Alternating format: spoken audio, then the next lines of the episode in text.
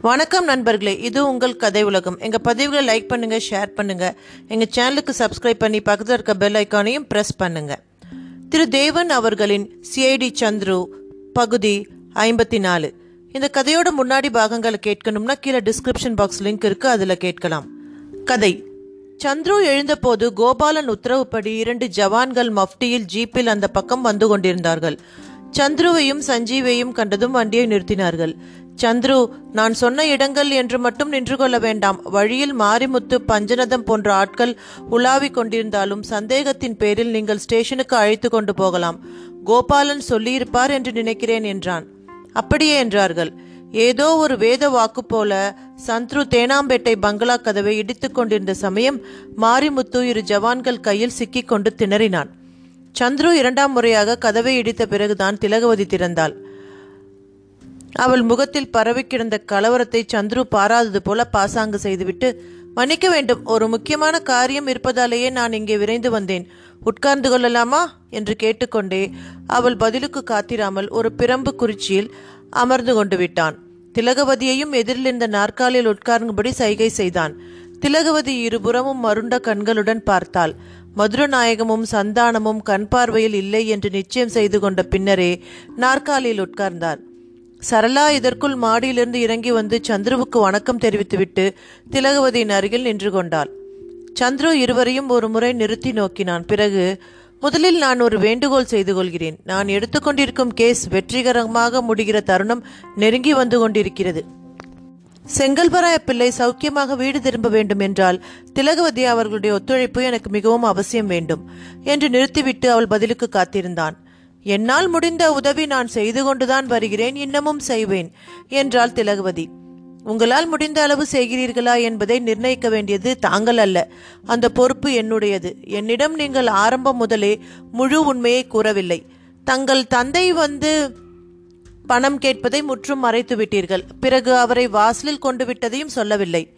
பெற்றவருக்கு துரோகம் செய்வது என் சுபாவம் இல்லை. போகட்டும் தோல்பையை பற்றி நீங்கள் என்னிடம் மறைத்து பேசியிருக்கிறீர்கள்.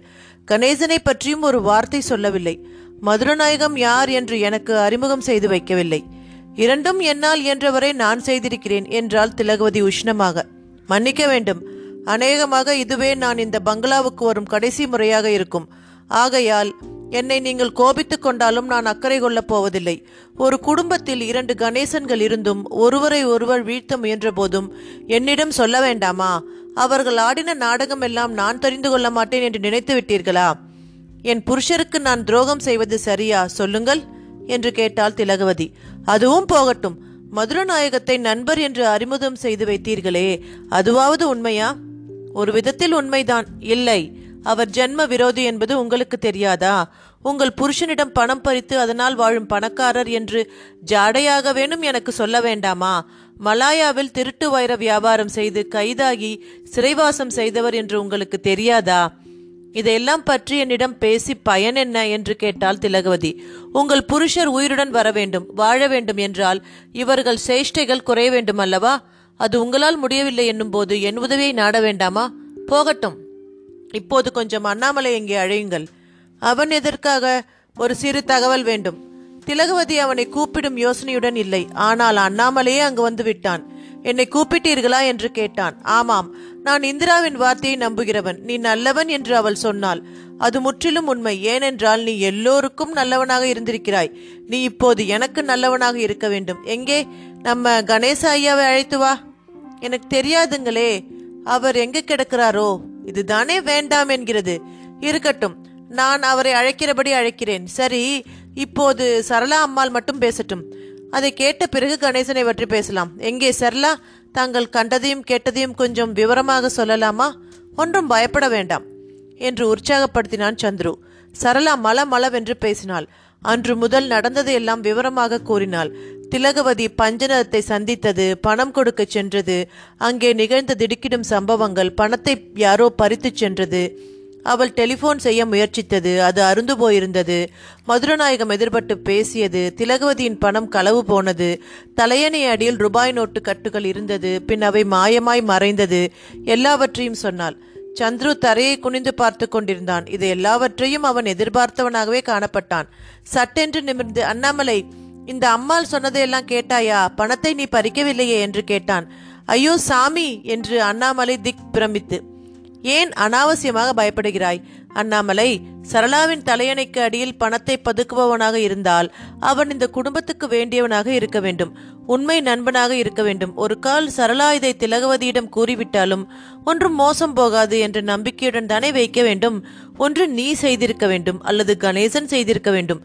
அதுவும் திலகவதி தனது தந்தைக்கு வீட்டுப் பணத்தை எடுத்து கொடுத்து விடாமல் இருப்பதில் அவருக்கு உன்னை விட அக்கறை அதிகம் அல்லவா? ஆகையாலே அவரை அழைத்து வா. அவர் இங்கே இல்லைங்க உண்மை என்றான் அண்ணாமலை பிடிவாதமாக. அப்புறம் நானே போய் தான் அழைத்து வர வேண்டியிருக்கும். உன் அறைக்குள் நான் வந்து விட்டேனானால் என்னென்ன அகப்படுமோ வருத்தப்படுவாய். நான் போலீஸ்காரன் பார். என்னங்க நீங்க தமாஷ் பண்ணினால்? அண்ணாமலை நீ யோக்கியமாக நடந்து கொள்ள வேண்டும். ஒரு முறை மதுரநாயகமும் ஒரு போலி ஆசாமியும் சண்டை போட்டதை கண்ணால் கண்டுவிட்டு உனக்கு தெரியாது என்று சாதித்தாய். நானும் சும்மா விட்டு விட்டேன். இப்போது கணேசன் இல்லை என்கிறாய். நீ இப்போது யாருடைய நண்பன் என்றே தெரியவில்லை எனக்கு. இந்திரா மிகுந்த ஆபத்தில் இருக்கிறாள். இந்த க்ஷணம் கணேசன் முனைந்தாலே காப்பாற்றலாம் என்று சொல்ல நான் வந்திருக்கிறேன். காலந்தாழ்த்தினால் என்ன நேரும் என்று சொல்வதற்கில்லை. போங்க ஐயா நீங்கள் சொல்கிறது விளங்கவில்லை. விளங்க வேண்டாம். அதோ பின்னால் பார் கணேசனே வந்து நிற்கிறார். அதற்கென்ன சொல்கிறாய்? எல்லோரும் திடுக்கிட்டு திரும்பி பார்த்தார்கள். உண்மையில் கணேசன் தான் மாடிப்படியில் இறங்கு வந்து கொண்டிருந்தான். அவன் இரண்டு இரவுகளில் மிக இழைத்து கருத்திருந்தான். வரும்போதே சந்துருவுக்கு ஒரு கும்பிடு போட்டான். சந்துரு பதிலுக்கு மரியாதை செய்துவிட்டு கடுமையாக அண்ணாமலை இனிமேல் சற்று ஒதுங்கி நில். மிஸ்டர் கணேசன் உங்களைப் போன்ற ஒரு பொறா பொறாமைசாலியையும் தைரியசாலியும் நான் அபூர்வமாகத்தான் காண்கிறேன். ஒரு எதிரி உங்கள் வேஷத்தில் இந்த வீட்டில் நடமாடுகிறான் என்று தெரிந்திருந்தும் ஒளிந்து காத்திருப்பதென்றால் எத்தனை பொறுமை வேண்டும்? இப்போது சரளா கதை கதையாக சொன்னால் என் ஞாபகம் நீங்கள் செய்த வேலையை பற்றித்தான். ஏதோ ஒரு அறையில் உட்கார்ந்தபடி வீட்டில் நடக்கும் பேச்சையெல்லாம் கேட்பவர் நீங்கள். முடிந்தவரை நன்மை செய்து வருகிறவர். ஆகையாலே தான் பஞ்சனதம் கையில் பணம் போய் சேராமல் பிடுங்கிக் கொண்டீர்கள். பிறகு மிகுதி பணத்தையும் எடுத்து சரளா படுக்கை அடியில் கொண்டு வைத்தீர்கள். கணேசன் ஒரு பெருமூச்சு விட்டான். என்னால் முடிந்ததை செய்தேன் என்றான். மறுபடி அந்த பணம் பூராவையும் யதா யதாஸ்தானத்தில் வைத்தும் இருப்பீர்கள். போனது போகட்டும். எனக்கு நீங்கள் உங்களுக்கு தெரிந்த வரையிலாவது இந்த நிலையில் உண்மையை சொல்லுவீர்களா என்று கேட்டான். திலகவதியின் உடல் படபடவென்று அடித்து கொண்டிருந்தது. எதை சொல்லுவானோ? என்று பயம் அவளை பிடித்து கொண்டிருந்தது. மிஸ்டர் சந்துரு நீங்கள் சாமர்த்தியசாலி. உங்களுக்கு தெரியாதே இல்லை. என் வாக்கு மூலமாக வரவழைக்க விரும்புகிறீர்கள். தயவு செய்து மன்னித்து விடுங்கள். இந்த குடும்பத்துக்கு எதிராக ஒரு வார்த்தை சொல்லாது இந்த வாய். என் தங்கைக்கு ஆபத்து என்றீர்களே. சொன்னேன். உம்மை வருவிப்பதற்காகத்தான் அப்படி சொன்னேன். நீர் அருகில் இருந்தால் அந்த வார்த்தையை கேட்டுக்கொண்டு சும்மா இருக்க மாட்டீர் என்று எனக்கு தெரியும். நிஜத்தில் உம்மை போல் வேஷம் போடுகிற ஆசாமி பாடுதான் திண்டாட்டம். அவன் கூட்டாளி தாமோதரம் அகப்பட்டு கொண்டு விட்டான். போலீஸ் ஸ்டேஷனில் ஸ்டேட்மெண்ட் கொடுத்து கொண்டிருக்கிறான். இந்த பங்களாவில் அந்த போலி ஆசாமி புகுந்து கொள்ள முயன்றது கள்ள நோட்டு விநியோகம் செய்தது எல்லாம் வெளிவருகிறது. பழைய கேஸ் ஒன்றில் ருசுவாகாமல் அவன் தப்பித்தான். இப்போது அப்படி முடியாது ஓட வேண்டும். கணேசன் கண்களை துடைத்து கொண்டான். சந்துரு நான் இந்த வீட்டில் பதுங்கி ஒதுங்கி கொண்டிருந்ததன் முக்கிய காரணம் என் தங்கை இந்திராவை என் சிறிய தகப்பனார் பிடுங்கல் தாங்காமல் மதுரநாயகத்துக்கு கட்டி கொடுத்து விடுவார் என்ற பயம் ஒன்று அல்லது சந்தானம் அவளை கொண்டு போய் விடுவான் என்ற அவநம்பிக்கை ஒன்று. என் சிறிய தகப்பனார் எங்கள் சொத்துக்களை சூறையாடியிருந்தார் எனினும் எப்படி ஏனும் இந்திராவையாவது காப்பாற்றி நல்ல இடத்தில் அவளுக்கு மனம் செய்விக்க வேண்டும் என்றே நான் வெகு காலமாக பாடுபடுகிறேன். திலகவதி அப்போது எனக்கு மட்டும் அந்த அக்கறை இல்லையா? என்று கேட்டால் குரோதமாக இருக்கலாம். ஆனால் இவர் என் சிறிய தகப்பனாருக்காக பழைய விஷயங்களை சகித்து கொண்டு போக வேண்டியிருந்தது. எனக்கு அப்படி நிர்பந்தம் இல்லையே. எனக்கு ஒரே ஒரு சந்தேகம் உண்டு. இங்கே கண்ணையன் உளவாளி என்று நான் தெரிந்து கொண்டிருக்கிறேன். தவசு பிள்ளையாக இருப்பவனை என்னவென்று சொல்ல தெரியவில்லை. உங்களுக்கு தெரிந்தால் சொல்லுங்கள் என்று கேட்டான். சந்துரு புன்முறுவல் பூத்து கொண்டிருந்தான். வெகு லகுவான விஷயம் அது. முதல் நாள் நான் இங்கே வந்தவுடன் தீர்மானம் செய்த விஷயம் அது. இந்த கேஸில் சம்பந்தப்பட்டவர்களில் மிகவும் கெட்டிக்காரன் அவன். என்னிடம் பேசும்போது ஒன்று அவன் தேர்ந்த துப்பறிபவனாக இருக்க வேண்டும் அல்லது நெளிவு சுழிவு தெரிந்த கொள்ளைக்காரனாக இருக்க வேண்டும் என்று தீர்மானித்தேன். அவன் யார்? என் சித்தப்பா அவனை அமர்த்தி கொள்ளுவானேன் மிஸ்டர் சந்துரு? அவசரப்படாரு படாதீர்கள். அவர் அமர்த்துவதாவது. மதுரநாயகம் ஒன்றும் அடித்துக்கொண்டு போய்விடாதபடியும் சந்தானம் செங்கல்வராய பிள்ளையை மசித்து விடாதபடியும் கண்காணித்துக் கொள்ள சுந்தரம் பிள்ளை ஏற்பாடு செய்திருக்கும் ஆள் இவன்.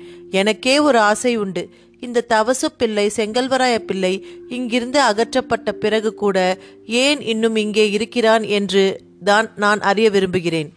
நான் போய் பார்த்து வரட்டுமா? என்று எழுந்தான் கணேசன். தேவையில்லை. கதவை தட்டிக்கொண்டு நான் வந்த பிறகு தங்கமாட்டான் என்று நான் நினைக்கிறேன்.